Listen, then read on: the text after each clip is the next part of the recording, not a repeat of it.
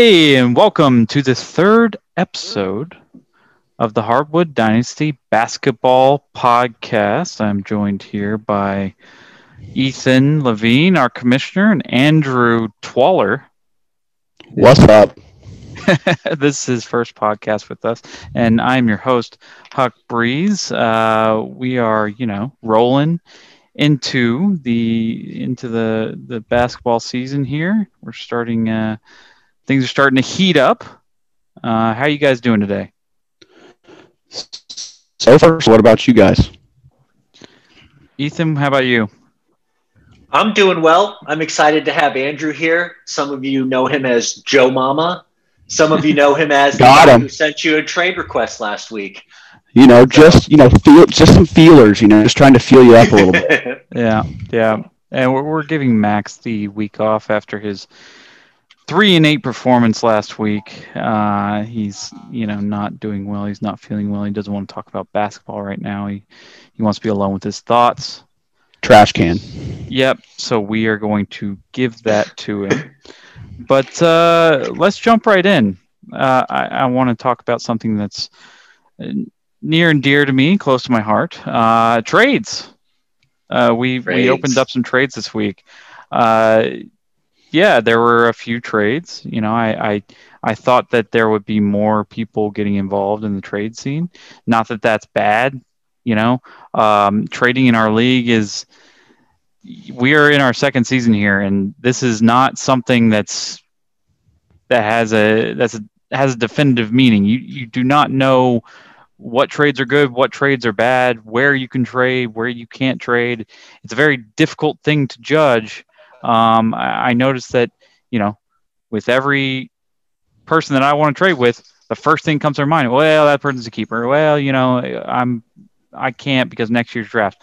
You know, uh, we'll talk about this as we go along. But at what point do you say I'm playing for next year's draft, or am I playing for this year to win this year's championship? Um, we'll talk about the two trades. I'll start here with the first one. Uh, Lonnie Walker for Elfrid Payton. This is kind of a no-brainer. I feel like I may have, uh, you know, taken uh, Victor. Uh, Tell me, what do you think of this, Ethan? I mean, I I am not sure what Victor was thinking in terms of the present, but in terms of um, kind of projecting out for these players, I, I don't hate the trade. I mean, I think with Elfrid Payton, um, you kind of know what you're going to get. You kind of are seeing the Knicks having success with other people in the backcourt. I um, am one of the UK um, alums in this group, so I, I'm Mhm. following at least Immanuel Quickley uh, on the Knicks and have been excited to see how um, well he started his rookie campaign. So He's Anyway, very good. Very good. he, so he far. is very good, and, and so that in, in that sort of looking past the numbers, I, I can kind of understand where he's coming from. I don't know if I'm in the minority on that or not. And- Not- Go ahead. I I completely agree with you. I'm not not huge on Elfrid Payton one. I'm not big on most Knick players unless it's Julius Randle, But uh, I agree with you. Uh, I think Huck got got the best of Victor here. Um, it is tough just because Victor Victor's roster isn't very good in my opinion. So any sort of trade he can make, in my opinion, should be for the future. And I think the uh, Lonnie Walker is definitely has more upside than than Payton, in my opinion. So while this year I think you got the best of him going forward, I think it's to be determined. Right. Yeah. And, and the way I look at it is um, we do have a cap on people we can keep. Now, I, I think that right now I don't have a roster um, that is uh, somebody that that can compete for a championship. You know, maybe I'm wrong. It's the third week, you know, but I don't think that I have a roster that can compete for a championship. So I am kind of looking for how I can help myself in, you know, later on this year and the years to come. Um, but you can only keep five people and you start to count Yeah. these five people on your team and you say well this guy's pretty young and i have him in the late rounds but you know am i really going to keep him over xxxx next? How what has to happen for me to keep him over all these people? And lonnie walker as good as he is is just not somebody that i thought in in, in those terms. So um you know, I, I know Elfrid Payton doesn't shoot the three, um, but he does fill up the stat sheet in lots of other different ways. Um, is he a great? Is he a good basketball player? Um, I, I don't think so. I, he's not that great, um, but he is a ball handler, and he's a he, he's one of the primary ball handlers for their them in the Knicks. So, um, so I made the trade. I, I thought that it would be more valuable to me this year, and I knew I wasn't going to have Lonnie Walker next year. So, you know, that's that's just how it went. But uh, let's let's keep it rolling here. We did have another trade, a, a, bigger trade, and I said last week on the podcast that I really wanted to get rid of Trae Young. I think Trae Young, um, at least in our league and at least in the situation that I'm in, um, is just not very valuable. Um, he's a first round pick. He turns the ball over like nobody's business a turnover um, machine. Turnover machine, and he's been playing like garbage. Uh, and as far as the three point percentage and uh, and shot percentage and field goal percentage early on in the year. Not to say that you know he's not somebody that's going to improve upon that because you know he will. He's a great player.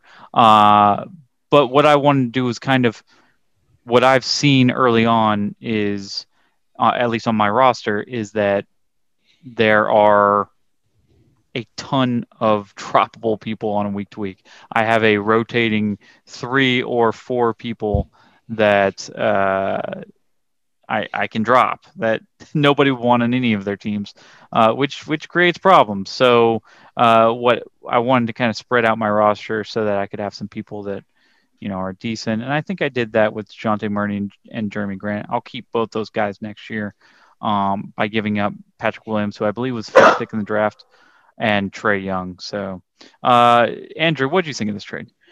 Yeah, so I think upon you know your first glance at it, considering where Matt Stafford, you know, my quarterback, uh, where his team is, and kind of standings wise and roto wise, you know, why would why would he, someone like on his team who you would presume would be big time, like, hey, selling asset, you know, trying to to buy keepers, you know, not trying to buy and win now, which in most people would think, oh, if he's trading for another first round guy, that's what he's doing. You know, he's going for it this year. Um, but in my opinion, if you step back, I, I while I do agree with you, Trae Young, from a first round keeper perspective, it's probably towards the bottom of value of, everyone else's first round draft picks. Um, I'd say him and Drummond are probably towards the bottom. Um, and that, sorry, Ethan, you know, quick jab at you there. No, I, I would I would say Drummond is by far the least valuable first round keeper. Yeah. That's However, with with uh, Matt's team, I could see him potentially. I think you maybe dealt Trae Young a little too early. Um, I think that's with a lot of the trading right now, and you know, looking at those top teams and they're kind of holding put. I think potentially if if Matt decides to, I'm going to hold on to Trae Young you know, hopefully and and you know, pray that he heats up, gets a lot better, which I think he's capable of doing, and then potentially flipping him later on towards the trade deadline to one of those, you know, top four or five teams and, and getting maybe a solid, you know, huge keeper later on in the draft from that, or maybe, you know, trade Trae Young and another piece for a super solid keeper. I think that could be huge for his team. Um, however, just looking at it straight up front, it is it does look a little weird um, because it is such a win now trade. But if he makes that extra move later on and Trae Young gets hot, I could see it really benefiting him going forward. Yeah, I I don't even really think of it as just a a win now move because of exactly what you were saying in terms of the the potential resale value on Trae Young. I mean, there's a very new core. Um, Trae Young is not new to the league, but he's certainly new to being the best player on a team that expects to make the playoffs. And that mm-hmm. there's a big difference between being new to the playoffs and being new to being the best player on a team that's supposed to go to the playoffs. And that's him. And um, so I do think that he's somebody that can uh, that can grow into being more valuable than Jerami Grant and Dejounte Murray, who I do think, to Huck's point, he was maybe going to keep Trae Young. He's not the best first round keeper. This solidifies a lot more depth to his roster mm-hmm. week to week. Um, you know, not every not everybody you keep necessarily. Um, it's not just about the five people you keep. Um, I, these people that kind of get added and dropped um, based on you know when their team has games and trying to get games in. We we call them streamers in our baseball yeah. league, And it's to me, it's about how many guys can you have above streaming. So in that sense, I love Huck's return. In Stafford's sure. sense, he got the best player available. He's jump starting. You know, it's just it's definitely a statement about how serious. Hopefully, we can expect him to be taking it. Um, going forward because he's I mean he's still not even in last place. Like everybody is still very much in it, but um, even as he's making no moves in prior weeks, he's still very much in it. So I think um, this gives a shot of, of life to his team as well. I, I think that a lot of having people above streaming, like you said, um, is is super important because what happens, what ends up happening when you have, and you know, it took a lot for me to get to that spot. Um, you know, not a good draft you know, I, I had, uh, you know, some people at the end of the draft that were easily droppable early on the season. Um, but also, Jaw gets hurt. You know, uh, Jaren Jackson's not playing. Uh, you know, Bogdanovich is hurt. You know, a, a, lot of things happen, and you just start streaming people. You don't ca- have any of these people that are really catching on. Uh, what happens is you you have these terrible players that you pick up on a Monday or Tuesday uh, to try and fill in on these games, these short short days where you just don't have a lot of people playing. Just try to get some cheap stats. By the time Sunday rolls around, um, you got nothing. you either have to stick with these terrible uh, yeah. second-rate players, um, or it could be, or you ran out of moves. You know, there, there's all yeah. kinds of things that happen. So it's it's something where I I kind of want to take the stress off of myself when it comes to just managing. Um, I don't want to have to just, you know, constantly have to win by purely managing, by purely picking up people who are hot for one day.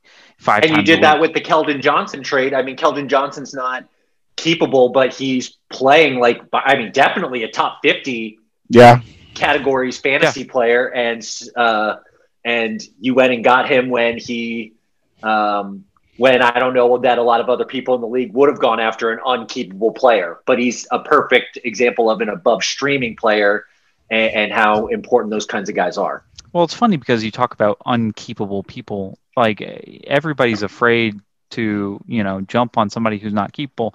The thing is, uh, you're only able to keep five people. So not a lot. That's yeah. not very many.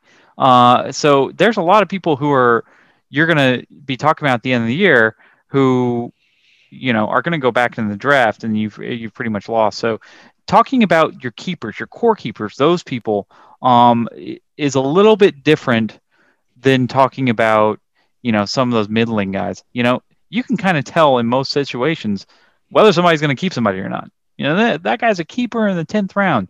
Wonderful. Are you going to keep him? Because if not it doesn't matter to me or anybody else um, so that's why, yeah, uh, you know, we're trying to win. We're trying to win championships. That's the whole point. Is try and win championships. Well, and that's where I think it could hurt Matt potentially. Even though I say like, hey, in the future, you know, pending a future move, he could benefit big from this potentially other teams knowing that's like, look, dude, you either trade him for this or you have to lose your one of your first round guys. Since I'm assuming or he loses him for nothing because there's no way he doesn't keep Anthony Davis. Um, that could also hurt him. You know, pending the future deal, if there is one. Again, don't know his thought process is. Anybody he approaches the trade talk with is instantly going to say, you know, well, you taking this or I'll just pass because you can't keep him. You're not, or you're not going to keep him, for lack of a better term. You know, and it's possible early on. Um, eh, we've seen the lack of this guy's moves. Uh, we've seen, you know, there might be some he might be naive to the process and he might have said, Hey, I really like Trae Young and hey, I like the two players he's giving me uh, better than the ones that I have.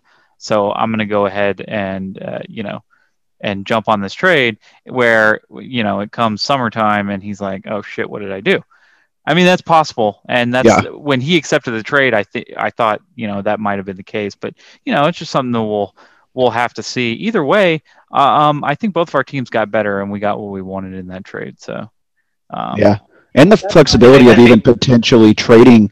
Not that I think. I mean, I probably wouldn't, but if he's like, you know what, I want to flip it around as quick as possible because I don't think his roster, in the end, is is going to win. Has a chance of winning, potentially sneak into the playoffs if he if you know he makes some more ad drops But mm-hmm. I mean, could you imagine, you know, closer to the trade deadline, and you have like those top four or five teams competing, and he puts Anthony Davis on the market? How he could get teams, you know, two or three latest top latest keepers, and really turn potentially turn his roster around. So a lot of potential flexibility going forward if he chooses to, you know, to go that route. Yeah, yeah. No, I mean that's that is it, it is crazy. It, it, it but it's just a little bit tough to think about because if you're one of those top four teams, the reason that you got to the point that you are, where the point that, that you are, where you're going to be, um, is because you have such good players. And we've talked about who's going to trade one of their top players that have gotten them that far for Trae Young. You know, you're going to have to uh, accept a lesser product um, when it gets to that point in the season. You know, I looked at, for instance, look at my balls. You know, we've all talked about how great his team is and how wonderful, you know, uh, his draft was and whatever. When it gets to a certain point, uh, you know, I, I looked it over. I couldn't get Trae Young for anything. I mean, what am I going to trade him for? Is he going to trade uh, Siakam? Is he going to trade? He's not going to trade Luka. Is he going to trade Ingram? No, he's you know, not going to trade Luka. But right. I, for instance, he has Klay Thompson in the 11th. He has Ingram in the ninth. He has Sabonis in the sixth. He is the best keeper. So he, in my opinion, is an anomaly that's just would you trade the best. Would you trade any of those people for Trae Young? Those five keepers. If he has a real, if he and Brennan, who are the two best rosters right now, in my opinion, are neck and neck at the end of the year, and he has a chance to trade Klay Thompson in the 11th round, who is not going to play this year, for Trae Young, then yeah, I think he would do that. Yeah, I think uh, it's now, pending Trae Young, re, you know, getting a doing a little bit better than he's doing right now because he's not having the best start to the year. But if he yeah.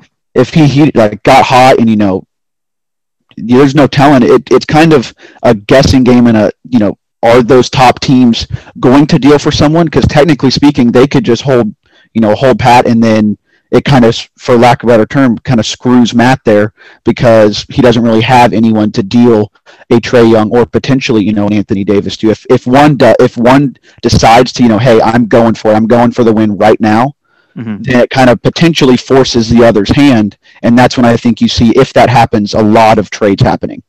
Yeah. Yeah. Well, and I think also there's just the potential that if he falls out of the race, um, and people kind of have him by the short one when it comes to to Trae Young. I think you can he can still just be like, all right, look, like I can't fucking keep him.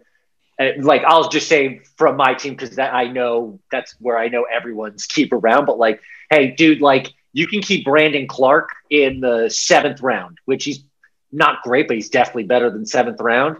And now that's better than your prior fifth keeper okay, that's not an equal value trade, but for Stafford, he's getting rid of an unkeepable player for a mm-hmm. better fifth keeper. And then so, he can just then he can just if he really wants to, he will probably have the first pick in the draft next year and just tr- take Trae Young again if he if that's what he chooses to do, or you know vice versa. Other, yeah, if he trades yeah. if he trades Anthony Davis and gets a Klay Thompson or makes you know decides to do that, I think if that happened, I mean, obviously, it would make the you would you know the rich would keep getting richer, but obviously at that point, Matt would probably decide not to keep Trae Young and just have that flexibility of I will more than likely have the first overall pick and I can take Trae Young, you know, or you know whoever he trades Anthony Davis to. If if Anthony Davis isn't kept, then he just takes him again. Yeah, it, I mean the way the way I look at this, um, you know, and not to try to dive too deep into draft strategy and whatever, uh, the way these people are winning is by not having the high picks, having really good mid draft picks. I mean, really good, like picks that people would have picked in the second, and third in the eighth and ninth and tenth. That's how they are getting to the point that they are at. So if you have somebody that's in the first round who is amazing that you can't imagine ever getting rid of, you know, you can hold on to. But in certain terms, you're going to have to have some top picks open, or you're not going to be able to compete as much. Um, maybe not this next year, maybe not this last year, um, but in the coming years, uh, there are going to be another LeBron. There's going to be another uh, Kevin Durant. There's going to be another. You know, we don't know who they are yet, but there people are going to want them, and whoever has the highest pick in the draft is going to get them and is going to keep them for the rest of their career or as long as they're good. So, like I said, we're not seeing it now. We're seeing a pretty frozen first round and a pretty frozen second round to a certain extent. Um, but it takes a lot of strategy to say, hey, listen, I don't want this guy. I do want this guy. And for me, it just opens up a lot of flexibility if I can just lose Trae Young.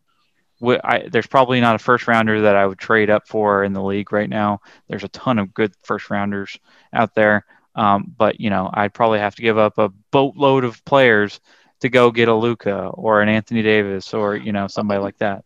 Luka, so, you, you're not getting Luka. I already, I already asked. Yeah. but but you know that's that's what I'm saying. So I it's it's about flexibility and about looking to the future and about you know trying to be one of those best teams in the league because right now um, you know the teams that are great are have have some open top slots. All right, so let's stop talking about you know just trades in our league. There's also trades going on around the league or uh, trade. Um, yeah, some real life trades here. Uh, so, as you've all seen, I, you know, I was very confused by this whole thing. You know, it's still confusing. It's still confusing, but Rockets get uh, Oladipo, Dante Exum, uh, Rodions, Kurucs. Is that how you say it, Ethan? I don't know how you say it. They got that's the one. They got that guy. You know that guy, and they got um, every first round pick for the rest of the decade. Yes, so three first rounders, one Milwaukee first rounder, um, and four Brooklyn first round swaps. So, which just real quick, that to me is the thing that gets swept under. Like they got four first rounders, three from Brooklyn, and then the one from Milwaukee that Cleveland passed along. But then mm-hmm. in another four first rounds, if Brooklyn picks ahead of Houston, they just swap that. And right. so it's just swap if, it. So it's yeah. like if Brooklyn bottoms out like they did after the KG and Paul Pierce trade, you know, eight to ten years ago now, uh, or maybe not that one. You guys know what I'm talking about, though. Yeah. Uh, then they would not reap the rewards of any of that anyway. They would swap that any that those are not lottery protected, is my understanding. So it's that's it could be like five lottery picks in the end, which is insane. Yeah, I mean it's a it's a great trade for the Rockets. It's a, I'm sure they they pulled the trigger on it, you know, immediately for a reason. But anyway, let's let's keep going here. Nets get uh, all of James Harden, uh, which in his first game he came out and pulled a triple double. So you know it would have been a lot different tone on this podcast if we could have uh, said that James Harden was past his prime. But uh, I think they're two zero with him, and he's just played absolutely amazing thus far. Um, Pacers get Caris, Caris LeVert in a second rounder. It's sad. Caris LeVert has a growth on his kidney um, and is not looking to to play any uh, anytime soon. He's out indefinitely. And the Cavs get Jarrett Allen and Taurean Prince. Rank these people one to four real quick on who won and who lost. Go ahead, Andrew. So I think the it's tough to kind of to rank LeVert just because he's out indefinitely and who knows, you know, when he will come back. I think I think automatically with how the situation had just soured so quickly with James Harden and the Rockets, I think the Rockets are probably the my and the number one winner in my book just to get those many picks and, and I'm a big Oladipo fan. Mm-hmm. Uh, so to get Oladipo, who is who is definitely a, a star player in my opinion, and then also the potential, as Ethan said, to get you know multiple lottery picks if that happens. To me, that's just hard to overcome. As great as James Harden is, um, in my opinion, the, the Rockets would probably go one. Um, I'll go the the Nets too, um, just because you know they have the the big three now, which I would say they're probably the the in my opinion the the odds on favorite to to win the the trophy this year. And then I would say close behind that, I, I like the the LeVert pick and getting the second rounder. But again, it's hard to rank it um, just because who knows if if or when he will play again. Um, and then the Cavs, to be honest, the Cavs and Pacers are really close to me because I'm a big Jarrett Allen Jarrett Allen guy. Um, he's super young. I think he's a, a walking double double easily. You know, it just dep- obviously depending on what happens with Drummond. Uh, but that's kind of the order that I would go. All right, Ethan, opinion. I so it's like Andrew said, it's tough to rank these things. I mean, I think the Nets come out number one because at the end of the day, as Herman Edwards said, you play to win the game. All of these teams and all of these billions of dollars of industry that keep this league going through a pandemic is for somebody to there's for people to a team to win a championship. Brooklyn made a move that put them on an exclusive tier alongside the reigning champions and the reigning greatest player of this generation to compete for that championship. Um, you know, it's obviously going to be a compelling soap opera all year. And you might argue they could have won the Eastern Conference without James Harden, though losing Dinwiddie hurt. But uh, now, you know, if they have all the pieces to do it, if they can come together, they are absolutely a championship team in a way that, like, Miami needs help to get mm-hmm. back to the finals. They can yep. do it, but if everyone's having their best day, Brooklyn's best is better than Miami, better than Milwaukee, probably better than Boston now. So they are one to me. Houston, number two. I won't belabor that any more than I already did earlier. Um, and then, um, you know, Cleveland and Indy. Um, it really, I guess, it depends on what you think of Jarrett Allen and what you think of LeVert. Like Andrew said, from a fantasy perspective, I think, um, I think it. I have Drummond, so I'm now like watching for what Cleveland is going to do with Drummond because they're taking on Jared Allen and presumably would want to try and extend him. Um, and so I just think that is that's another variable that that will will weigh how Cleveland comes out of this whole trade. You know what I mean? Mm-hmm. Um, and Indy, obviously, prayers for LeVert. Sincerely, like hope that he recovers, comes back. He's a fucking awesome player, and if he does that, then Indy could be presumably better off than Cleveland. We'll just have to see. So I'm going to say uh, the Rockets actually were number one.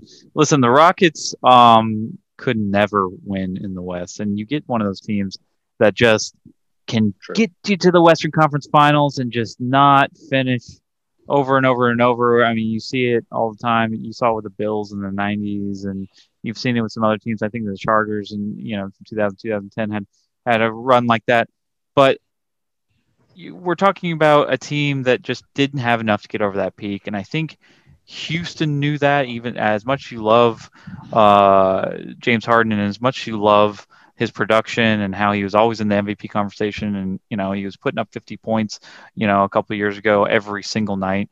Uh, when you talk about that, they were not going to win a championship with the team they had now.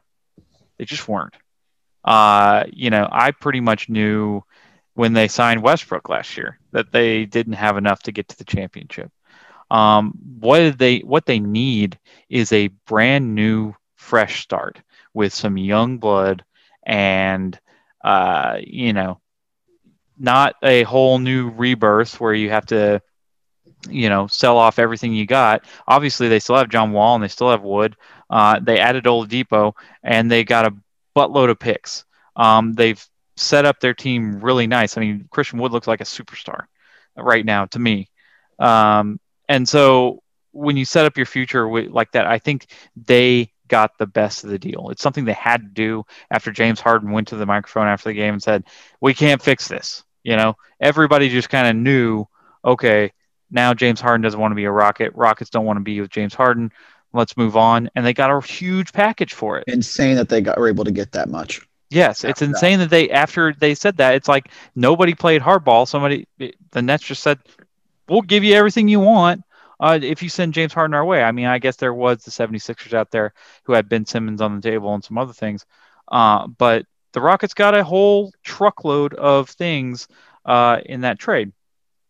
Now, second in this deal, you're not going to agree with this, but this is, uh, you know, under the idea that Caris LeVert does play basketball again, the Pacers. I like the, the, the spicy meatball. I, I like what the Pacers. I, I think Caris LeVert is a superstar. I talked about this earlier on in, in an earlier podcast. I think Caris LeVert could be a number one or number two player on a lot of teams. I, I think that he's a six man of the year, but once upon a time, uh, James Harden was six man of the year. You know, so I, I really th- honestly think watching Caris LeVert play, he can be a leader of a team. Now he's obviously gone through um, multiple health issues, and you know we're praying for him, and we hope that he get does get better. And if he doesn't ever play again, obviously, uh, you know the the uh, Pacers lost out. But if he comes back, and if they have Sabonis, and if they have Brogdon, and if they have Caris LeVert, and and and all the players that's around him, and Miles Turner, that's a great team in the East. That's a great team in the East. So, no, but here's the thing, though: is yeah. it's that's that's a good team in the East. That sounds just like the Hawks a few years ago when Budenholzer was in Atlanta, and they were like this darling story. They had five All Stars, in, but that included like fucking Kyle Korver and DeMarre Carroll and stuff. There was the Indiana team that was like young Paul George, Lance Stephenson, Roy Hibbert, like all these really nice pieces. But you know, they didn't have Kevin Durant or James Harden or LeBron or Steph Curry or generational player. Brooklyn loads up on those. Now they did that before, but these guys are are so much more in their prime than those post Celtics, Pierce and and Garnett. That like you're basically saying, Huck, and I'm not saying you're wrong, but what I'm hearing is you think if LeVert comes back he's healthy and he's back to his normal self, that he's an all NBA player. Doesn't have to be how, first team, but how he's a top 15 player in the league. And this yeah. is an honest question. How much better is LeVert than Oladipo? I think is he's it, a lot better. I, like I, personally think he's a lot way, better. Like not even close. Uh, well, Oladipo's gr- a very good defender. Is the is is what I think is. I know Oladipo. Oladipo was hurt last year, and so he didn't have a full season. And obviously, yeah. it's probably yeah. out for the majority of this season. Who knows how long? But in my opinion, I, I mean, again, I out of us three, I probably know the least about basketball, least about basketball. But I think Victor Oladipo isn't that far off from LeVert. So and no, you you you you may be right, and and maybe Ethan can fill us in. I I don't really know. Maybe we can get circle back to this, but is Victor Oladipo's contract was this a contract situation trade uh, where um, Oladipo's contract's going to expire, so they wanted something you know a little bit more long term?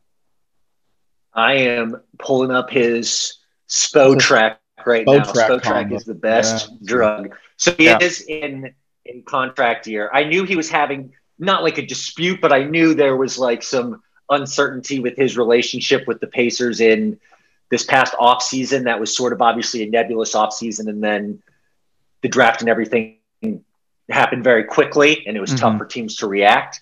Um, so that might have just been the complicating variable more than like egos or anything. But, um, but no, I mean that Houston might just want to free up that cap. Like they might not even have interest. I mean, he's making twenty one million dollars this year, and he's probably worth that. But in the same accord, there Houston's not going to compete in the Western Conference. John Wall is playing awesome. He's still on a super max deal, so he's making north of forty million dollars a year for four more years. That's an untradeable contract. So you can either load up with maxes around him and not win the West, or free up that cap space and take all those, um, take all those picks and try and rebuild. To Huck's point. Mm. Um, so I don't know that they'll even keep Oladipo. See, I would think that they would want to re-sign Oladipo and then use those picks to build up. You know, they obviously have the, the those three guys if they re-signed Oladipo and then use those picks which of course, you know, maybe if they're lottery picks, that's a large amount of money, but the later in the draft they pick, that's not a huge, you know, cap hit. So that that's what I was on, operating know, under. But in the, in my the thought process. In the league, the players have all the leverage, which obviously we all know, but it's it's so unique in that uh, you know, if there's opt outs, it would be somebody like Oladipo having the power to opt out. So Oladipo is going to sign somewhere that's going to lock him in at north of $20 million a year guaranteed for, I mean, multiple years. Jerami Grant just got three years, $60 million. You know yeah. what I mean? So he's going to get more than that.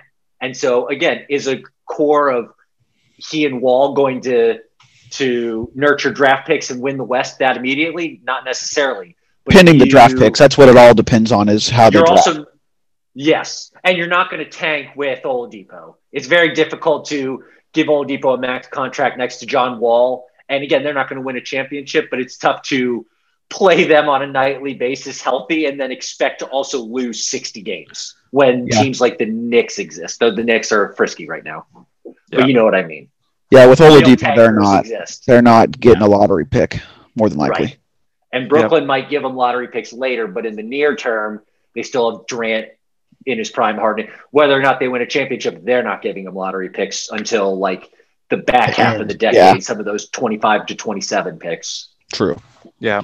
All right. Let's keep it rolling here. So let's talk about these trades in a fantasy perspective. Which uh, person here benefits the most? You think? Which I person involved in this trade? Go ahead, Ethan. I personally think, um, you know, Harden is the um, easy answer, but I think um, it will ultimately be um, Victor Oladipo just because they've kind of got him just for this year. They can obviously extend him if he's playing awesome. They are not necessarily invested in. You just know that they got him to use him heavy right now. So in trying to not just just cop out and say James Harden, um, I'm very interested in Oladipo and how what his usage is like, especially playing next to somebody like a seemingly very healthy John Wall. Yeah, I'm gonna I'm gonna agree with you here, and this is not a cop out. This is actually what I think. I think Oladipo comes into a team that's desperate for people who need to score points. Uh, John Wall really hasn't played over the last you know two or three years. He basically missed two years. Yeah, he basically missed two years, and and he comes into the Rockets and he's missed a handful of games this year. Uh, John Wall can't stay healthy, and so what you have right now is people who can constantly score points night after night is, uh, you know, Christian Wood and maybe Eric Gordon. And you know, and if John Wall can play, it's obviously John Wall. But Oladipo takes on a huge role uh, with this Rockets team, while James Harden uh, you know, I know we saw him explode in that first game, but I, I don't I don't really know if it's that much better of a fancy value on the Nets um, with him taking less shots and taking less of a role, taking kind of well, a back back door. I mean, his triple double that he had, you got to imagine it was not with Kyrie. So you know we're gonna have to see sure. it over a season span. Uh, but yeah, what what do you think here, Andrew? I uh, agree. Oladipo is for sure the the big winner fantasy wise. I would like to throw a caveat in that if and when Drummond is traded, if he's traded, when he's traded, I think Jarrett Allen sees a huge boost also, and I would be all in to try to get him on my team. Yeah. Um, that's obviously you know in the future another domino has to fall, and I actually think from the least value perspective, I think it's Harden. I I'm very interested to see how he and Kyrie work in the same backcourt when they play together. You know, who is you know who's handling the ball, who brings up you know how that works, and it really just it's you know James Harden from a you know fantasy basketball perspective is a 10 out of 10 player, you know a, a top 10 fantasy basketball player, but when he's on a team with obviously great surrounding pieces. I, I don't see how that can help that. I think that the ball has to, you know, be spread out more. Um, he won't always be so ball dominant, even though he necess- always he wasn't always in Houston, but he was most of the time. I honestly think that that out of the trade here, out of the main players, James Harden's fantasy value actually is is the gets worse. So I okay. think it's getting understated. I mean, James Harden's won an assist title for a season in his career, like pretty recently. So yeah. the idea that Kevin Durant is not going to help his assists and not going to get him better shots to where efficiency wise he's giving up more shots than he is points. Um, and he's already so efficient because he scores so many fucking points at the free throw line, for better or worse. Mm-hmm. I don't. I mean, I agree to the logical, to the logic of he's a ten out of ten. It's he loses the autonomy of being able to do whatever the fuck he wants in Houston. Yeah. And but I don't so I, I also don't think it was the best. I just don't think it's the worst. I mean, Jarrett Allen is the easy worst until for sure until the trade. Um, I I will be interested if LeVert comes back healthy. It's I'm I'm still stuck on that uh, on how high Huck is on Caris LeVert. Yep. I mean, I think he's a great player, but I just think Indiana is still built like a team that will lose in a tough fight in the first round of the Eastern Conference playoffs as like a four or five seed. And LeVert over Oladipo, he might be a better player, but it doesn't that he not to the extent that it changes their fate. So I'm like, yeah, okay. I mean, prior to this might have been his rookie season, but prior to the Kyrie Irving Durant times when the Nets were one of the worst teams in the league, Caris LeVert was like the only player on the Nets.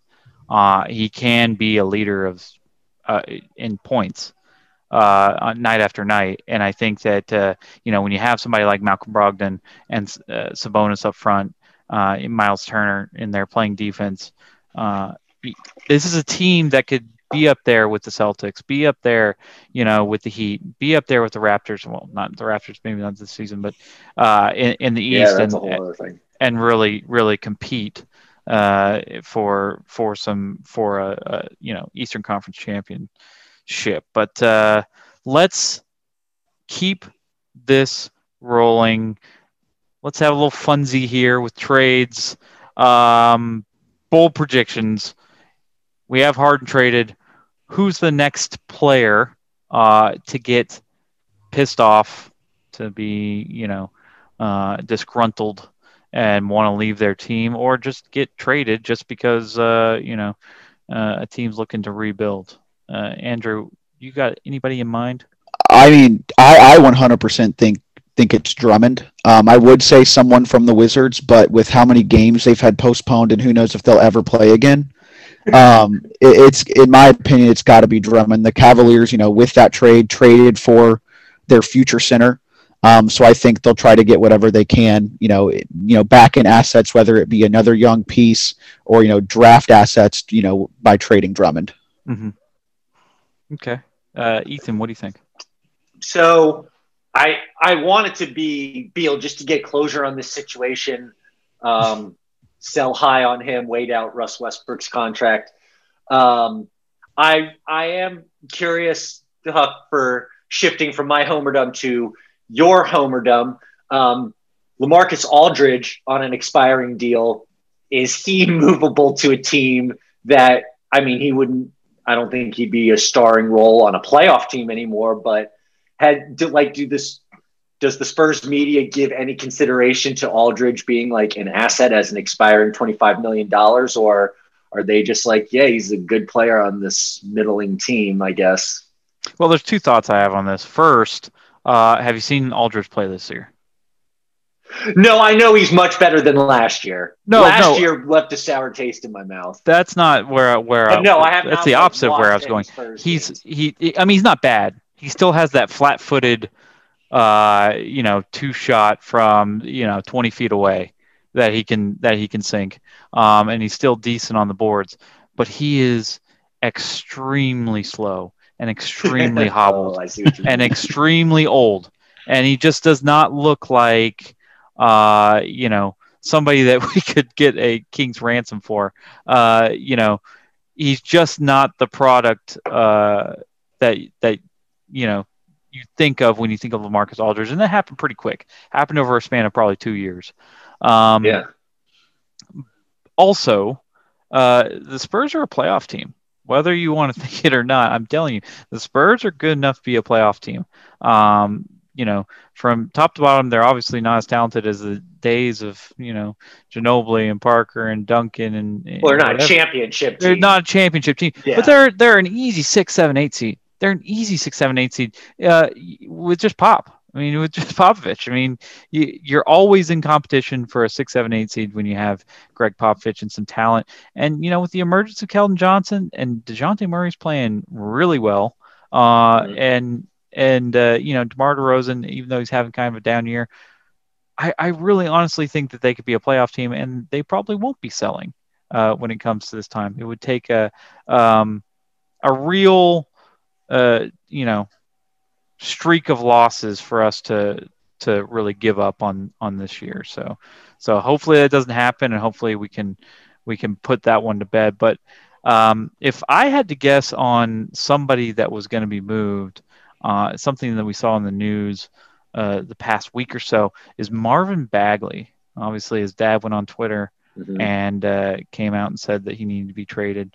Uh, the Kings are not very good. I I know you know they're they're uh, they haven't really been good in a in a while now. Um, but uh, but I think he's kind of disgruntled. I think I don't like. I think he doesn't like the way he's being used, and I think that there are teams out there that would give a good amount for somebody that young and somebody that you know is pretty talented in uh, in Marvin Bagley. So I think he is somebody to be moved. Any any thoughts on that, Andrew? Uh, or well, let me tell you. So that the Kings are not good, but Marvin Bagley's not that. Marvin Bagley's not that good either.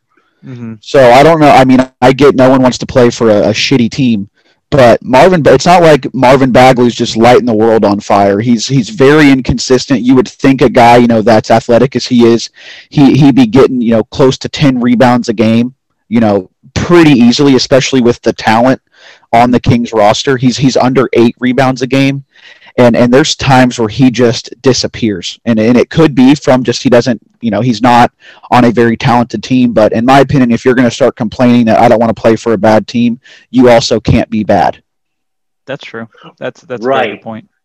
It's interesting. Like i love watching like um throwing a bet on a like a west coast nba game like something to have interest in like as i'm getting ready for bed so I've I am fascinated by the Kings because they're always just on in that window and they play.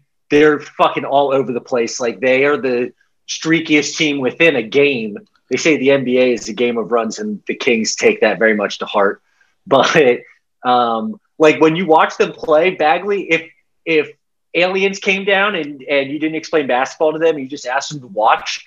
They Bagley is not one of the is not one one of the people at all that stands out. You know what I mean? They would mm-hmm. identify mm-hmm. right away. Oh, who who's that number five? De'Aaron Fox. Like that dude seems to do shit better than everyone else. Right. Like uh like Bagley, I don't even think plays better than Richaun Holmes a lot of I time. would like to say I was very negative on Bagley. I own Bagley. He's great if you want him, you know, text me. yeah, he is on my team. He's great. He, you know, he good locker room guy. Hey, it might be contingent on the might be contingent on him going to another team. I mean, we'd have to we'd have to see. Um, so again, we'll finish up this trade talk. Uh, you know, this is the theme of uh, this week's podcast. Um, so we're gonna sh- shift from uh, reactionary to the philosophy. philosophical. philosophical. I'm sorry. I you know I'm trying to spit out words. Uh huh. Uh-huh. We're all, we're all going to be uh, the Aristotle of the Hardwood Dynasty right now. Um, in Ethan's opinion, he thinks that people don't have set strategies. And in a way, I, I think uh, he might be right that, you know, this is a new league and uh, everybody's still trying to figure out what they're doing. You know, I don't know the level of NBA knowledge from top to bottom uh, in this league. So uh, you know it, will be seen as as time goes on. Um, but uh, but I want to create a dialogue to you know maybe help these trades along. Yeah, I've made I think I think there's been what four trades this year, and I've made three of them. Uh, you know, partly because my team sucks and I want to revitalize them in, in any way I can. Uh, but uh, I know the the uh, the advantages of trading, and I know you know what that can do for a team and and and how that can help you. So, um, let's talk about our our first topic under under this uh, under under a a subtopic that we have here. Is it worth to take on a second player in the same round, knowing you can keep both? So what we talked about this earlier. Is it no? Is it would would y'all do that Ethan, would you do that? Would you take on another first rounder if you were in like fifth or sixth place? So, I mean, and obviously it, it you have to get down to the specific players and it's case by case. But again, speaking philosophically, and it's not that I don't think people have strategies. What I really meant I got texts from numerous owners in the league. So if you texted me, don't feel bad. Plenty of people did.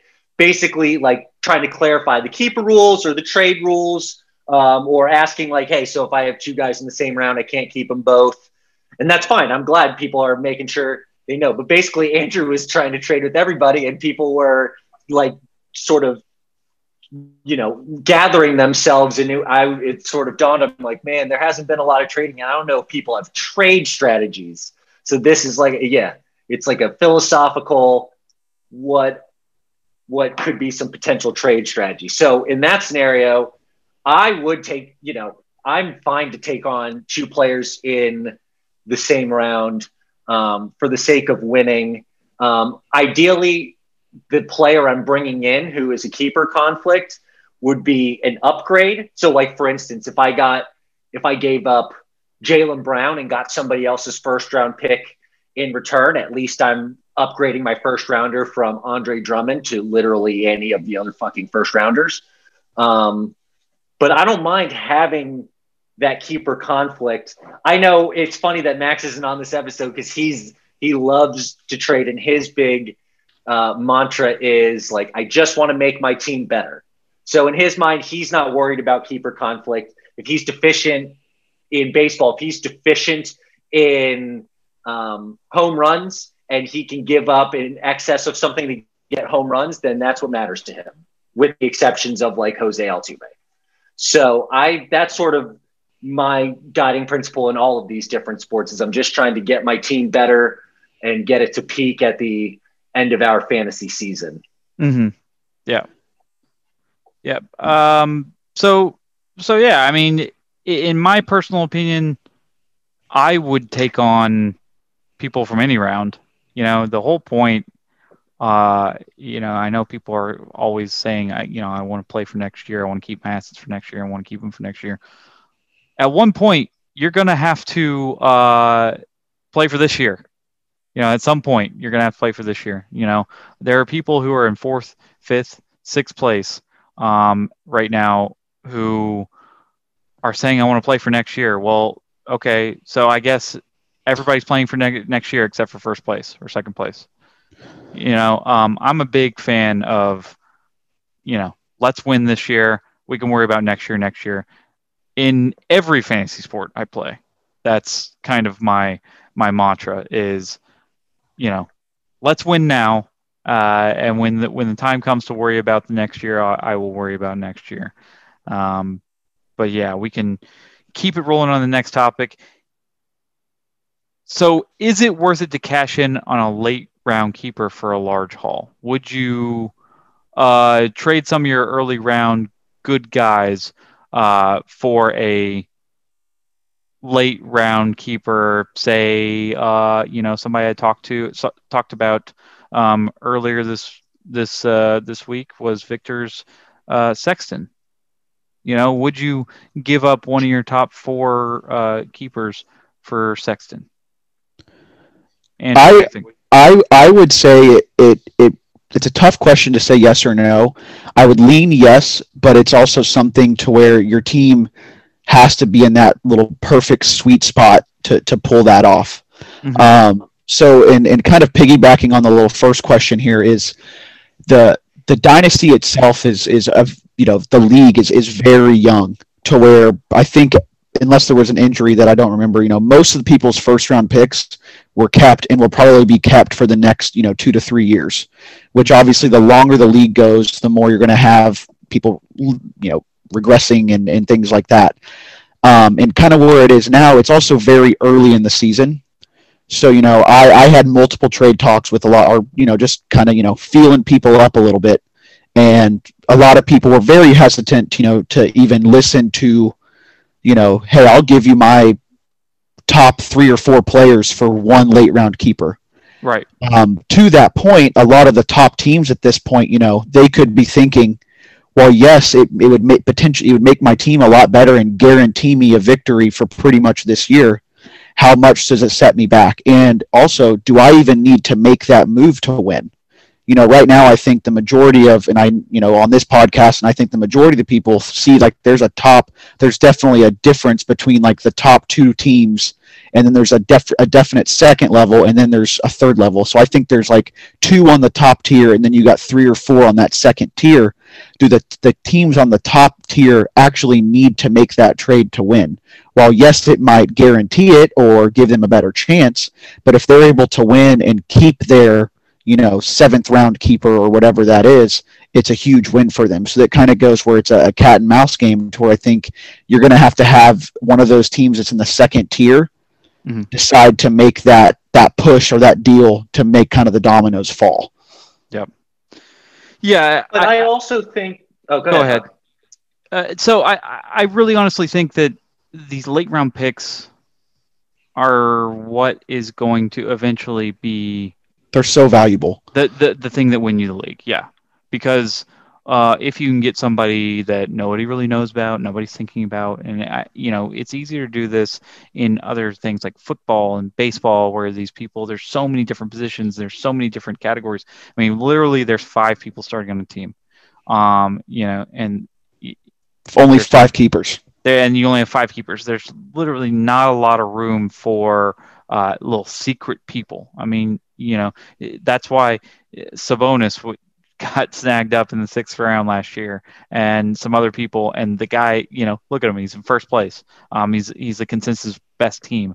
Um, once you can start getting these people where it's like, is this guy good? I don't know. I'm going to pass on him. I'm going to push him back to the end. I mean, Jerami Grant is that guy's th- this year's uh, late round.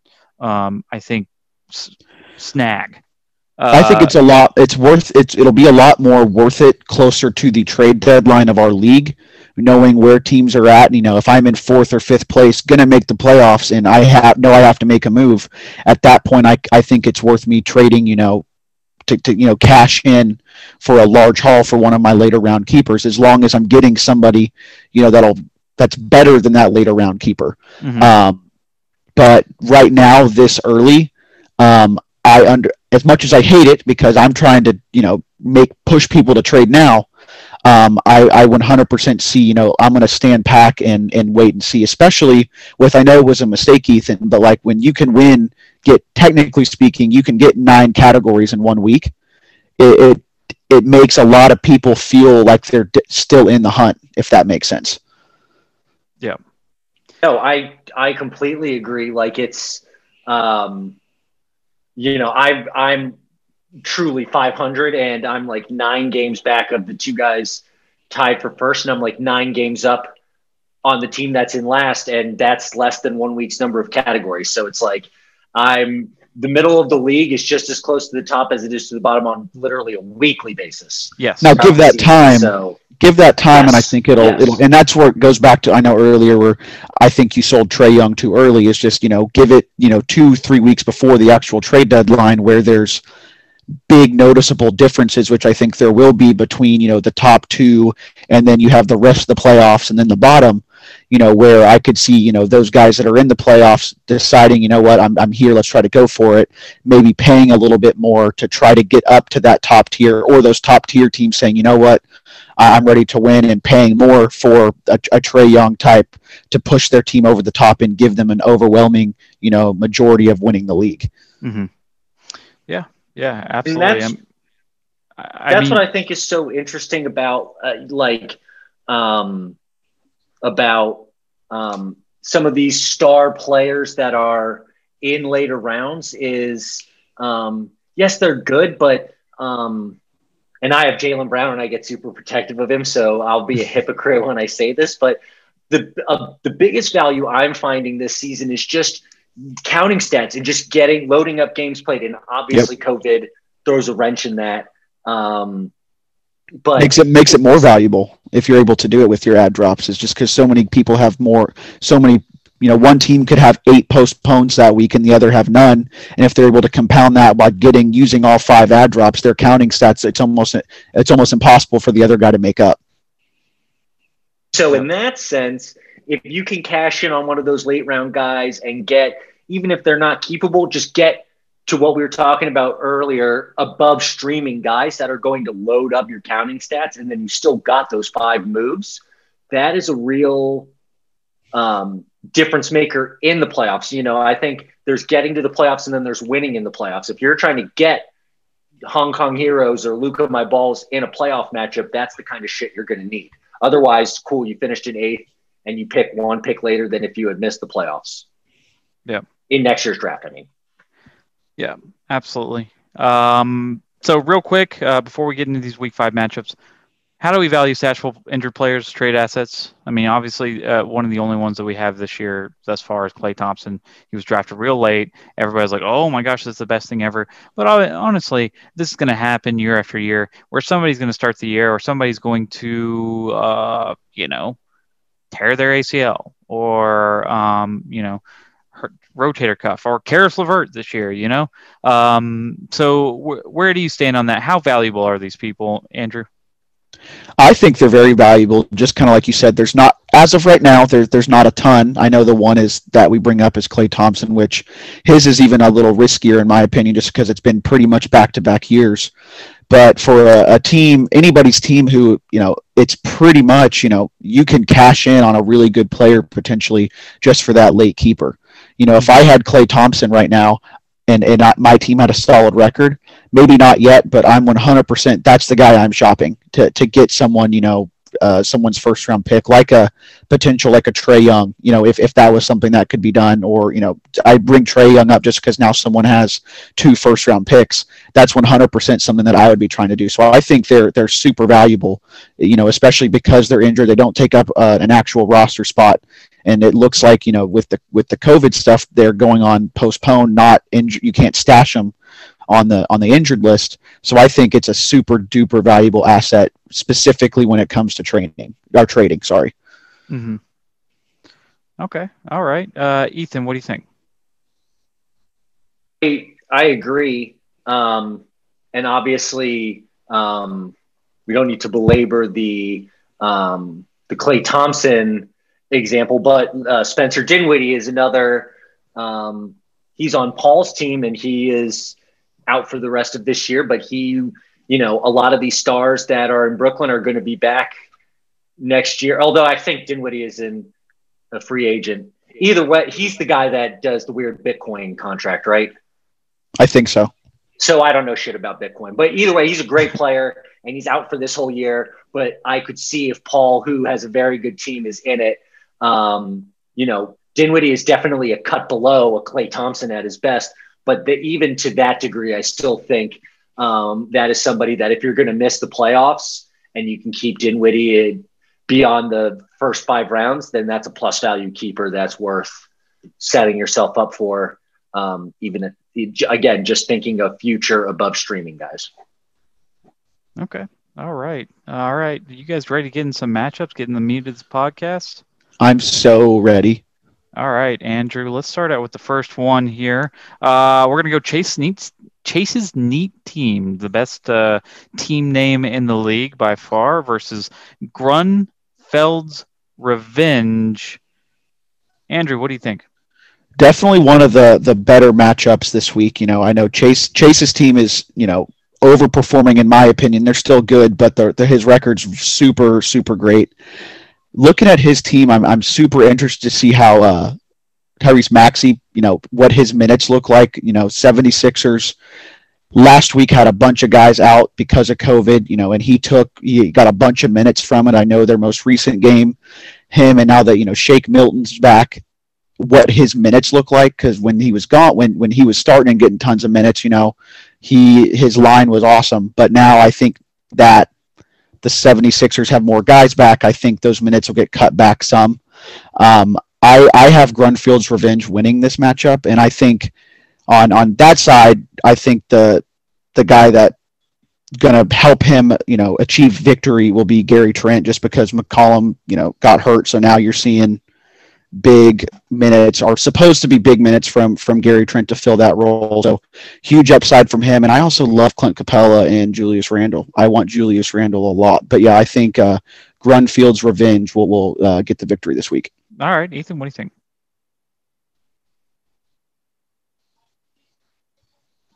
Ethan, you are muted. I was muted. I was so entranced yeah, by yeah. Andrew's first inaugural prediction um, that I agree with him. I pick Grunfeld's Revenge. Um, going back to what we were just talking about in terms of injury stashes, Kyle is interest, uh, an interesting team um, in that sense. Not only does he have a lot of wizards, which I just think is hilarious, like welcome to my fresh hell, Kyle, because um, they might never play again, and that's going to hurt his games played. But he's got LeVert as a very nice stash. Um, TJ Warren, who now was an in, inadvertent stack on the Pacers with LeVert, uh, he's an injury stash right now. Um, and so record um, d- despite their absence and um, and so I, I think that he's going to be an interesting team to look at over the coming stretch of weeks but specific to this week I also like him over Chase's all right, all right. It seems, uh, you know, Ethan, you might be having some mic problems there. Maybe fix those while we talk about uh, while I while I give my review here of Chase Neat Team, the Neat Team versus Grunfeld's Revenge. I'm going to disagree with you guys. Um, whenever whenever you have one of the most important wizards um, who haven't played since 2014 or whenever it's been, uh, that's going to make your team have a hit. Uh, so you know Westbrook hasn't played. LeVert has a growth on his kidney. Um, you know, add those to the other injuries. Obviously, he's got Beal, um, who hasn't been playing. That game for Wednesday, I believe, has already been canceled for the Wizards. So yeah. they're not playing tomorrow. I mean, you, you're losing half the week. It's it's just very surprising to me that somebody with Beal and Westbrook, um, you guys picked to win. Uh, that's just uh, that's a. Uh, he's that's, winning despite their absence, despite LeVert's now absence and and Warren's absence. I sorry, I have no idea how much my AirPods dying cost of my perfect pick there, but um, I think you're good. He's an interesting team to look for in the coming weeks. Right. Yeah. No, I. You know, when you've got he, he's got his big four. Chase uh, has no injuries. Um, with uh, Giannis and and Zion and Durant and and uh, Porzingis. So Pretty I'm gonna uh, yeah, pretty good. I'm going to pick uh, Chase Neat team again this week, but we can uh, keep it going, keep it going here. The next matchup we have on the list at Uniballers um, versus Godzilla Got Busy. Ethan, tell me about this matchup. Uh, so Max is um, is a team who's um, playing better than his record just because he started the year 0 and 11. Um, and so a goose egg is always going to weigh. He went three and eight last week. How's he playing better than his record? I mean, if you look at his his roto score, he's got the fourth highest roto score in the league. So mm. um, again, I think his team is playing better than his record. I mean, I think he's got um, a few guys who are are obviously flawed guys. Like I, you guys know my stance on Wiggins. Like I'm pretty unimpressed. Um, but uh, he also has this dude named LeBron. Um, Bam Adebayo is really good. Um, Uniballers is definitely a team. Is another team that I think is is better than his record. Um, Robin Lopez was a really savvy ad in place of Thomas Bryant, season-ending injury until the Wizards stopped playing their season. If only um, they would play again. if only. Um, but it's going to be tough this week because he loses McCollum. It's going to be tough the next few weeks because, like he said, he's um, he's ranked pretty low in scoring, and McCollum was really floating in in that category. So, um, so for this week, I, I picked Max, but it's more so just a really a tough break for Luke. Though I think he'll find a way to navigate it. Yeah, I, I just got done facing Uniballers. His team's not that great. I know I, you know we we tied, so I didn't. It's not really uh you know that big whatever. But uh, yeah, his team's kind of taking a hit. Uh, Jarrett Allen's obviously not uh, what he was prior to the trade, so that's a big hit at center. His other centers, Robin Lopez plays for the Wizards. Also, Robin Lopez, two negatives. Uh, loses McCollum, who arguably was uh, his second best player. Um, I know he gets a little bit value in Oladipo, but it doesn't really even out when you lose McCollum uh, like he did. You know, I think Max's team is is not very good, um, but he has made um, some some decent pick up, decent pickups. Um, you, you, like to see uh, Roby getting picked up. He's putting up some great stats tonight. Uh, he'll play center for as long as uh, Horford is out. Who knows how long that's going to be, or who knows why? I, I, he's on my team. I have no idea why. Um, but yeah, no, I like Max to win this week, not because uh, you know his team's that great, but because Uniballers just really uh, has nothing to to put up there. Um, were you going to say something? Was was somebody going to say something why Horford's out? Uh, no, I was just sympathizing for you. I don't. I'm. I'm. I'm wondering if it's just they're rebuilding and he's old and they're just giving him a night off. There's no fans there anyway, so you lose the moral dilemma of dad spent his paycheck to bring his son and Horford's not playing. Yeah. You know, also Al Horford. And they're also but, the Thunder. Uh, but yeah, he, uh, needs Michael Porter Jr. back in the worst. He'll be back much sooner than McCollum, and that will be a big launching point, I think, for him to to get competitive again. Yeah, Andrew, what do you think? So yeah, I, I agree with both of you guys. I think uh, Max wins this one pretty easily. Um, for the Uniballers, it seems like you know one injuries and, and PPDs are, are going to hurt him this week, um, and probably for the coming weeks with McCollum. Um, I think, like I said, I've been saying, you know, throughout the podcast today, Jarrett Allen, I, I think he he will be solid if and when Drummond's traded.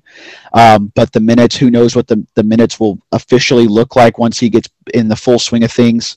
Um, and then again, Robin Lopez was a, was a good pickup, but you know because they Washington will never play another game the rest of the year, um, doesn't do much. Um, and it also you know to the other point, Max it, it seems like is getting potential you know pluses from other injuries, you know, such as I'm, I'm interested to see how Portland and what Carmelo Anthony's you know production looks like points wise. I know he's not a you know just a stat stuffer in other categories, but McCollum's injury, how you know what that does for Carmelo Anthony, and then also you know because Nurkic is out, you know Enes Kanter, you know his value goes through the roof. So I think Max you know wins this one pretty easily. Yeah, and then we didn't really talk about this earlier, but I'll you know mention it real quick. They have multiple injuries for the for the Blazers. Um, obviously, Enes Kanter's playing, um, but you know the person that's going to fill up that role right now is uh, Hood. Uh, so, you know, we'll see if it's Gary Trent Jr. I thought it might have been Gary Trent Jr. Gary Trent Jr. came out and uh, you know didn't see the light of day in this in this last uh, last game. You didn't really you didn't really see much, and you saw Rodney Hood play a lot of minutes. So we'll have to see uh, what happens there. But uh, but yeah, let's let's keep it going to the next matchup here. Kevin Ware's knee, the old trade partner, versus Hong Kong Heroes. This one seems a little lopsided, uh, but.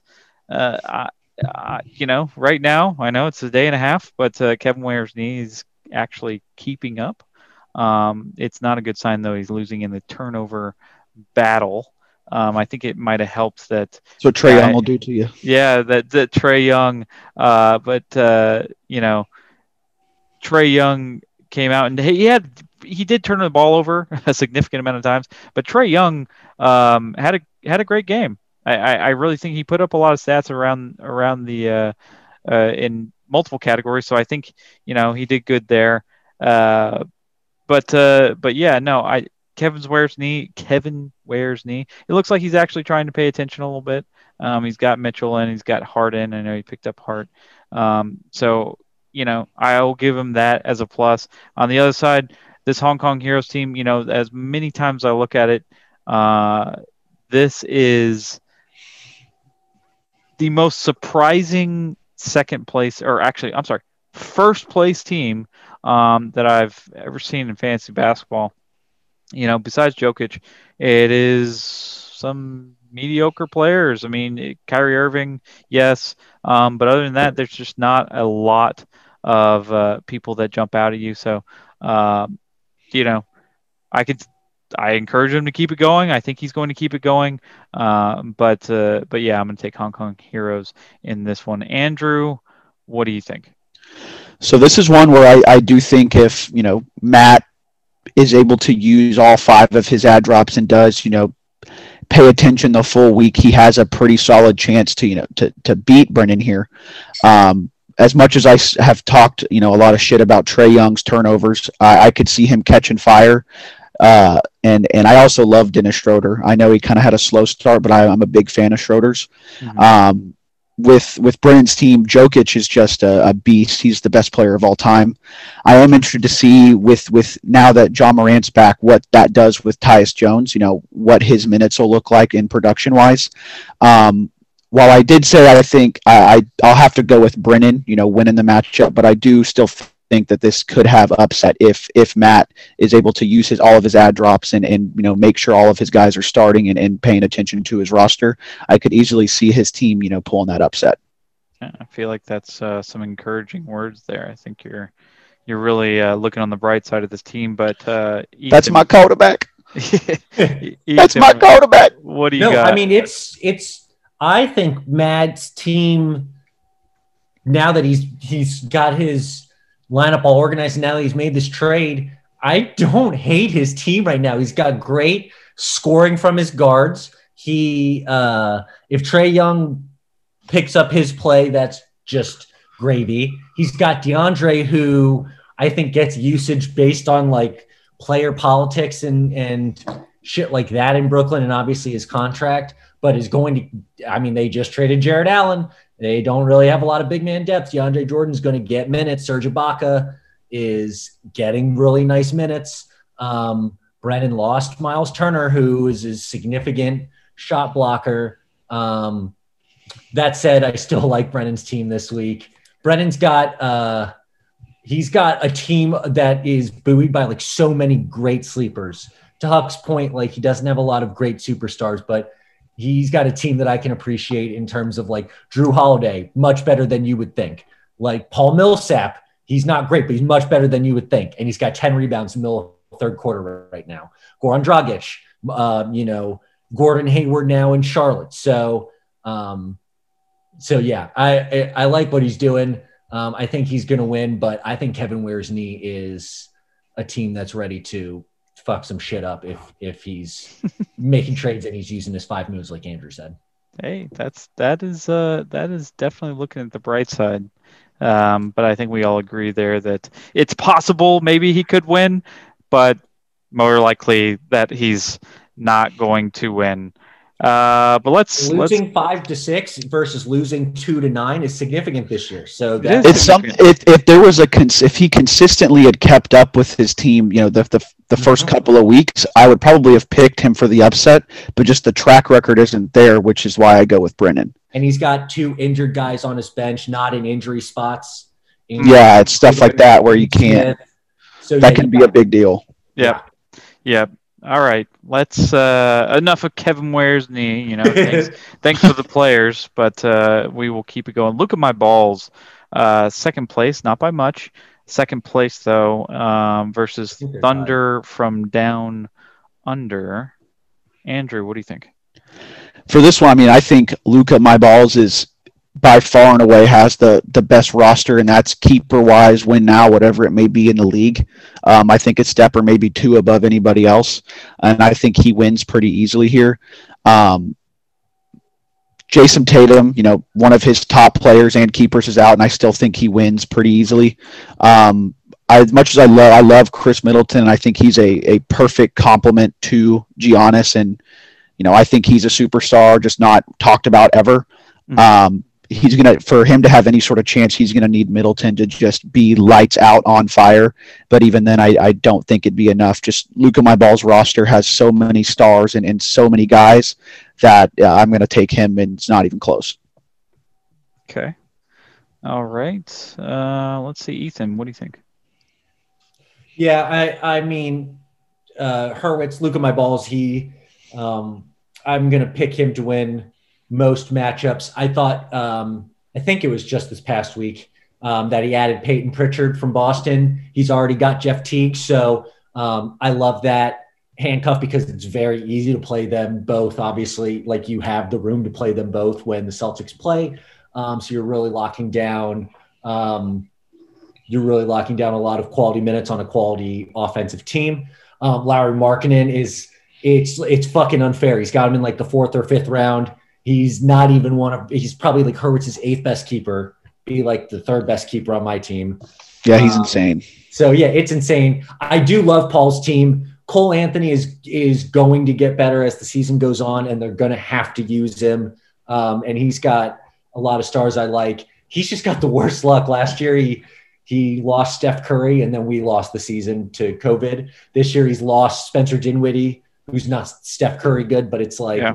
It's just somebody that he's going to keep, but he's not going to get to use this year. And so I think that's emblematic of this matchup where I think he's got a really good team, but also I'm not going to pick him. okay.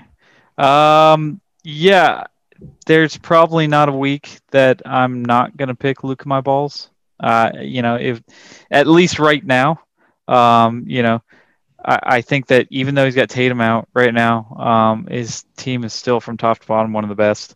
Uh, you know, Ingram's having a decent night.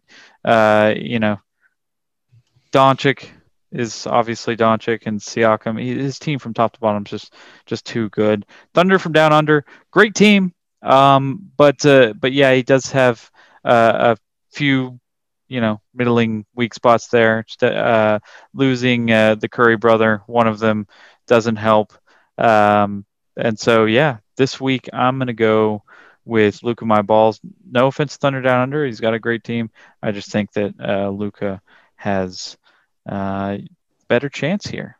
But uh, let's let's keep it rolling. I love Dirk versus White Men Can't Jump. It's Dirk. Dirk. Dirk. See, I've been having uh, pronunciation problems on this team or on uh, you know throughout this podcast. So thank you for the help on that. Um, I Any, love anything. I can do. I love Derek uh, versus White Men Can't Jump. Ethan, we'll we'll start you out. Well, I can't wait to hear Andrew predict this matchup, but nothing says confidence in your roster like floating trades to every single other fucking team this weekend. Just so. feeling, just want to feel people up. yeah, yeah. Um, so um, I, I'm picking white men can't jump, though. Honestly, I um, that lap aside, I do think this is a very even matchup. I think. Um, Dame, who, you know, it's no surprise is a great player, is about to get leaned on even more heavily in um, in McCollum's absence. What that does to his shooting percentage, we'll see. But um, but Dame is going to um, presumably float you even more in counting stats. Um, Andrew's got a lot of guys who I think are going to be better in six weeks than they are right now. Marvin Bagley, if he gets traded, we talked about. Um, He's great. James Wiseman's obviously getting better all the time. Yeah, he's great right now. He's great. He's great. Um, um, Davis Bertans because the Wizards might be playing in six weeks, um, but maybe not. Um, but this week, I, I think um, White Men Can't Jump has got the better team. Harden is obviously um, assimilating nicely in Brooklyn, and who knows when that honeymoon will end, but um, not going to pick against it till I see that happen. Um, we talked about Immanuel Quickley earlier. Love that guy. Um, DeAndre Hunter is one of my favorite second year players in the league. Um, he's when, when Atlanta sort of um, gels and rises to the occasion, like I think they will this season as a, a playoff threat. I think DeAndre Hunter is gonna is gonna ascend even more so. Um, I'm I'm curious what about Neil's team, but I definitely like him this week. Sorry, Andrew. Unacceptable. Uh, I like Andrew. I like Andrew this week. Um, yeah, I, I do like uh, you know how Neil's team set up. I think that they're they can play better. I think Harden having, you know, a resurgence here with the Nets. Um, but from from top to bottom right now, if you look at the keepers that White Man Jump has, so I know he kept Walker, um, but Harden, Brogdon, Simmons. Who am I missing here? Hold on, I gotta look. So Harden, obviously, you said Harden, Brogdon. Simmons. I think he'll keep DeAndre Hunter. Okay, so you got DeAndre Hunter, and, and that's fine. That's fine. if was it- a big oops. I think Neil. I don't know Yeah. Neil that well. He seems like a very nice guy. I think I'd like to think he would admit that was an oops. Oh yeah, he oops. He he oops it right after the draft, but uh, but you know, it just on a week to week basis, I feel like he he he needs to do some work to try and uh, to beat teams. It's not just very easy. So even though Andrew's team has been just absolutely abysmal throughout the year, um, he's got a lot of droppable people. I mean, I, we're talking, uh, you know, I think you can drop Caldwell Pope. I think you can drop uh, Birch on some nights. Uh, Dozier, obviously, you picked up Royce. Uh, you know, he's a stat filler. I, I, I don't mind having Royce on my team, but other than that, I mean, you got three free agents right there. It's kind of tough to win on a nightly basis um, when you have that, and it looks like you, you know, it's just we'll see how, as time goes on. But uh, you know, I do love I love Dirk this week uh, to win. I think you got a nice lead going on here um, through Tuesday. So I think you're going to win. I think both these teams are in uh, dire straits here, both ninth and tenth. Uh, so I, I'll take I love Dirk by a hair. What do you think about this matchup here, Andrew? Well, I'm happy to know that you love Dirk. Uh, Yes. I'm I am gonna pick myself as the winner. You know, I have to you know show that confidence in my guys. Um, however, setting that aside, I, I am a little worried. Um, Wiseman last night only like Wiseman is probably one of the most valuable keepers I have. I'm surprised to get him in. I think it's in the fifth round. I'm surprised he lasted that long, but he only played 13 minutes last night, which is a big time worry for me. Um, White, I think he scored zero points against the Mavs and only had like 12 against uh, I don't forget who he played last night. But and, Booker is obviously very up and down right now and it's very cold and, and streaky. So while I agree that I think Lillard's value is is just up more, it's hard to be it's really hard to you know be higher than it already was just because he's a stat filler and scores 30 points a night. But I think it's up now. But uh, how streaky my team is, it, it does have me a little worried. Um, I, I will be counting and hoping that you know maybe when if and when Kyrie comes back, it kind of slows Harden down a little bit. Um, just kind of figuring out how that'll work, and then also I'm interested to see you know how Kemba's return actually is, um, how many minutes he plays, all that stuff. But I, I'm hoping that you know of all my streaky guys that that they get hot and are are somewhat consistent this week and, and lead my team to victory. Okay, all right, that's a that's a fair fair assessment. Um, let's get in some some different matchups here. Shalom y'all, 22 and 21, fir- firmly in the playoffs, uh, versus Super Galinario brothers. Um, I don't know if there's consensus here, but uh, do we think that uh, that Victor's team is the worst in the league? I mean, would you eh, would you agree with that? I I I think s- I I'm gonna say yes. Love you, Victor, but Yes, Yes, it's pretty much yes. dead last. I mean, one of the people that w- I've Last. said it, I, I've said that is attractive on his team is Sexton not playing right now. Uh, he's got Embiid and uh, and Collins and you know some other people, but from week to week, uh, I mean, he's going to struggle. Uh, He might be you know one of the top picks this next year. He might be somebody to look and move Embiid, uh, you know, for a bunch of people to try and see if he can have you know first pick in the draft and Embiid for Klay Thompson. Put it. Let's put it up. I mean, maybe you know something like that. he, he he could Yup. do all kinds of things, but uh, but anyway, um, this is an easy bye week for you, there, Ethan. I, I Taco Eth- week.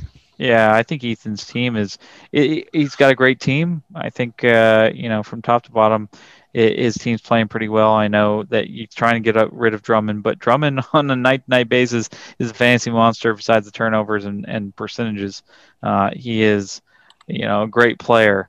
Um, but yeah, so if we were talking in a different week, we might have a discussion. But Shalom, y'all, uh, enjoy the win this week. Um, Andrew, what do you think of this matchup? I, I completely agree with you. I am, and I know that the, I think the Cavs coach or the GM said that Drummond's usage would be the same.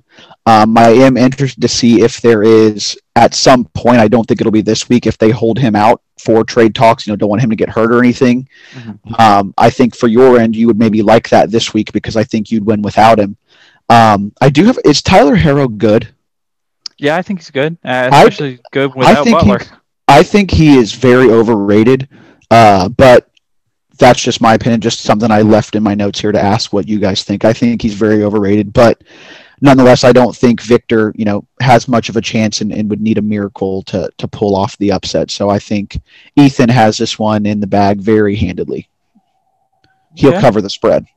All right, Ethan, what do you think your own matchup here? So, like I said last week, I'm never picking myself again. I'm picking Victor to win this week. GG. But, uh, but to answer the Tyler Herro question, I'm I'm super biased. I see everything through UK blue tinted glasses when it comes to um, guys in the NBA now. But um, a thing that I really like about him is, um, and Andrew, we were talking about this offline last weekend. Um, and you were saying the same things about DeMar DeRozan. Like Tyler Herro averages seven rebounds, four assists a game. Um, like he's definitely somebody who plays shooting guard and who is a, a shot, ch- you know, volume shooter. Um, but this uh, this year, some of his um, some of his worst game shooting, he still um, you know had seven to ten rebounds and and five to eight assists. And so I think once he gets it all together, he's going to be great. He's definitely somebody who, with fifth round keeper potential, I don't know if I keep him today, but I definitely can realistically see myself keeping him when um, all is said and done at season's end. Um, I I do think Victor is um, is sort of in a similar place to me in terms of scrambling to find streamers that are actually above streamer to circle back to a recurring theme from this episode like um luwawu cabarro who i was i uh i didn't look up the pronunciation before because we don't do that kind of research on this podcast but he's somebody who i'll be interested to see what his usage is like now that Brooklyn has like no depth. Um, like they're it's in the regular season, they're gonna give guys minutes who they wouldn't necessarily give in the playoffs. But um, you know, I know he's really athletic, really rangy defender. Is he going to be somebody who can um, be above streaming and contribute enough in those counting stats, or is he just going to be somebody that gets a lot of empty second team minutes and then we don't see him in the playoffs? Uh, so things like that, and and I'm looking for a lot of those same guys. Austin Rivers was a, a swing and a miss, um, for instance. That was my most recent whiff. I think I found one in, in Tristan Thompson, but um, but that's iffy. Anyway, it, it's not about my team. I'm picking Victor because I don't pick my team. Um, and Victor sure could use it because he's losing to a team that we've acknowledged many times isn't trying or not isn't trying, but isn't setting its lineup every single day. So um, he sets a low bar. I would like to sneak in, Ethan. I think this week is a bit like if you win big, you know, get you know seven or eight categories this week, it kind of vaults your team up there. And when I when I was talking about not the the top tier, but the tier below that, needing to make a deal or kind of deciding what they want to do, I think that is your team in a nutshell. I think that I'm chilling in there, and I think Paul Thunder from Down Under is is chilling there as well. Chris Boucher right now is a is yeah, he's the an, insane late round keeper. Yes, yeah. yeah, I have him in the eleventh round, so he is awesome. But if I get to you know in it's you know week 15 there's 17 weeks in our regular season for reference if we get to week 15 and um and i'm right there then maybe I sell Chris Boucher yeah. for Kings Range or whatever or whatever the trade deadline is. I don't know when that is. Yeah, I have to. I should know, but I don't. I'll look and put it in the group text. But uh, anyway, enough about enough about this matchup. Uh, I picked Victor, but he is in last place, so I'll also shame Victor a little bit on the way out. Well, good job, Victor. You got you got a you have a fan out there. Um, we'll talk about the last matchup here. Again, thanks. This uh, longer one, so thanks for uh, sitting through this podcast. But we're gonna go t- with Rumham Slam uh, versus Doink the Clown. Uh, Andrew, what do you got? So this one, I I'm going to pick Rumham, Trevor's team. Um, as much as I hate that he is streaming Norman Powell, Norman Powell is a trash can, and no one should ever pick him up.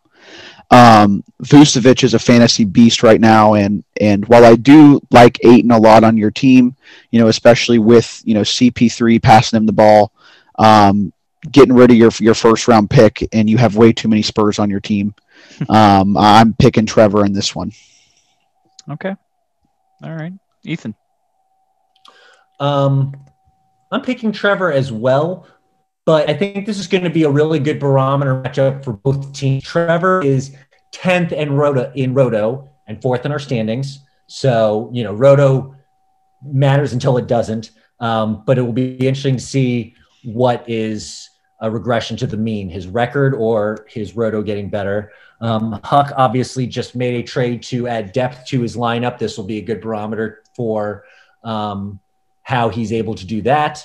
Um, you also are a team that I think is better than its record because of time missed by, namely, Ja Morant, um, who will come back sooner. Eventually, Jaren Jackson Jr. will come back as well. But um, but for this week, I pick Trevor. But um, I really could see it going either way, and I think the the result is going to be really revealing of the direction both teams. Is Ja back?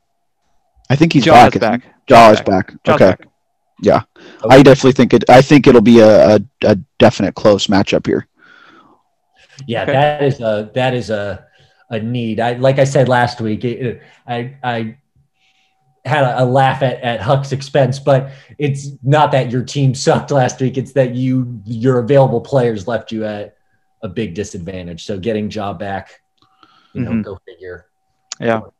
big time value. So I'm picking myself. I don't know why people aren't picking me. Um, I woke up on on Monday morning, Martin Luther King Day, big basketball day every year, uh, with a newfound resurgence for my team. Uh, you know, the the total trade package was uh, Trae Young and Lonnie Walker, uh, the the fourth, fifth, whatever he is, um, for Payton and uh, Dejounte Murray, and uh, who I think is a steal of the draft, and that's Jerami Grant. Um, and then you know use some moves to fill in some other people. I got Hood, uh, who who I think is going to take over a big role. I know they had a bad game this last game in the plus minus category, but um, other than that, you know, I think he's going to be the starter for that team. And uh, and uh, you know, Goga, you know, I, I saw that uh, old old what's his name, uh, Miles Turner. Miles Turner is got a broken hand, but he's still going. He's still questionable for Wednesday, so I don't know if he's going to go out there with a cast or I don't know what's going to happen, but uh, that he's questionable. So it worries me that I just wasted a move. Um, but other than that, you know, if Goga can get some minutes, that'd be that would also be nice. Um, but yeah, no, I'm picking my own team. I think, like I said, I had trouble um, deciding who to drop drop for Goga. You know, I didn't really want to drop drop uh, Delon Wright, um, but I ended up doing it. So you know, I think that I have a good, well-rounded team. It's not the best uh, by any means, but especially when Jaren Jackson comes back, you know. I have a uh, weird question for you. Sure, When sure. it comes to the depth, right? Obviously, you want the more depth, the better. However, in the counting stats, you know, being able to use those five ad drops is is key in my opinion. Do you think there is too eh, there's a thing is too much depth? Like not like you said, not knowing who to drop to you know kind of stream and, and get those additional five games played every week. you at least have to have one. I think. I think you at least have to have one player where it's like I have no allegiance to this person. I, you know, don't mind getting rid of them. You at least have to have that one. Um, I Yeah, yeah, I think it's that binary. To your point, I agree.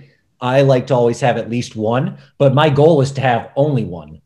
I think the perfect depth is having one spot that I can turn over five times in a seven day week to just grab, especially because once I use a guy, then he's on waivers for a while. So I'm, no, you know, I'm not just using him for myself. I'm keeping him off the market in general for a lot of the rest of the matchup.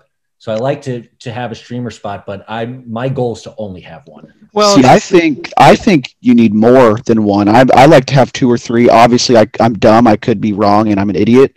Oh, But you know the the whole standpoint of like, hey, so and so gets hurt, you having a spot ready available right away to to potentially pick up the guy who's going to pick up the injured guy's slack, or just using those five moves is so key that I think having you need almost need to have two or three just from a streamer slash getting those extra games played for those counting stats.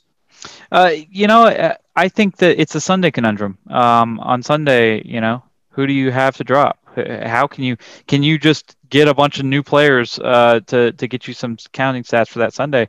Uh, you know, I I think that in some ways Ethan's right, but uh, in certain instances you do have to have uh, you know more than one player uh, to kind of, to make a comeback. So uh, have that roster flexibility. Just have that just roster a, just a, yeah. when you said that you struggled with kind of picking out who to drop, that's that's when that question popped in my head. So I was just wondering what you guys thought. Yeah, sure, but I think that's a, in my opinion, um, I feel like that's the proverbial good problem to have. For sure. Yep. Mm-hmm. Yep. Absolutely. Um, yeah, I'm picking myself I, I think that uh, that I, I have this one, and I'm proving that maybe I could be a playoff team. I know it was a terrible start, um, but uh, but we're gonna see. Horrible. Yeah, it was pretty pretty horrible. Um, but we're gonna see how this works out. But right now, um, you know, the week is looking good. I'm I'm I'm feeling good about it. So so we'll just have to see. Uh, you know, again, thanks guys for sitting through this this uh this uh, podcast. I know it was a longer one. Thank you to Andrew for coming on and filling in for Max this week. Uh, always thank you for Ethan for the Roto stats you come out with every Monday, and uh, you know the coming up and joining this podcast every week. I do appreciate the effort from everybody. Um, anything else that you guys got to say before we go? Um, I think I said it all. Just you know, I'm very interested to see how the year goes by. I appreciate you, you know, you guys having me on, and uh, I'm super interested to see how the the remaining weeks go and how much with the scoring, you know, how much separation happens and how much how tradesy people get. It'll be super interesting to see. All right. Yeah.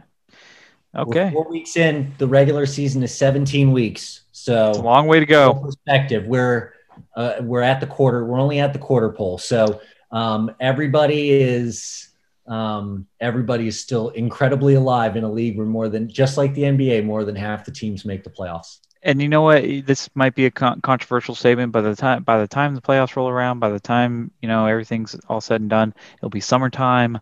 Uh, you know, maybe COVID will be starting to inch out the door.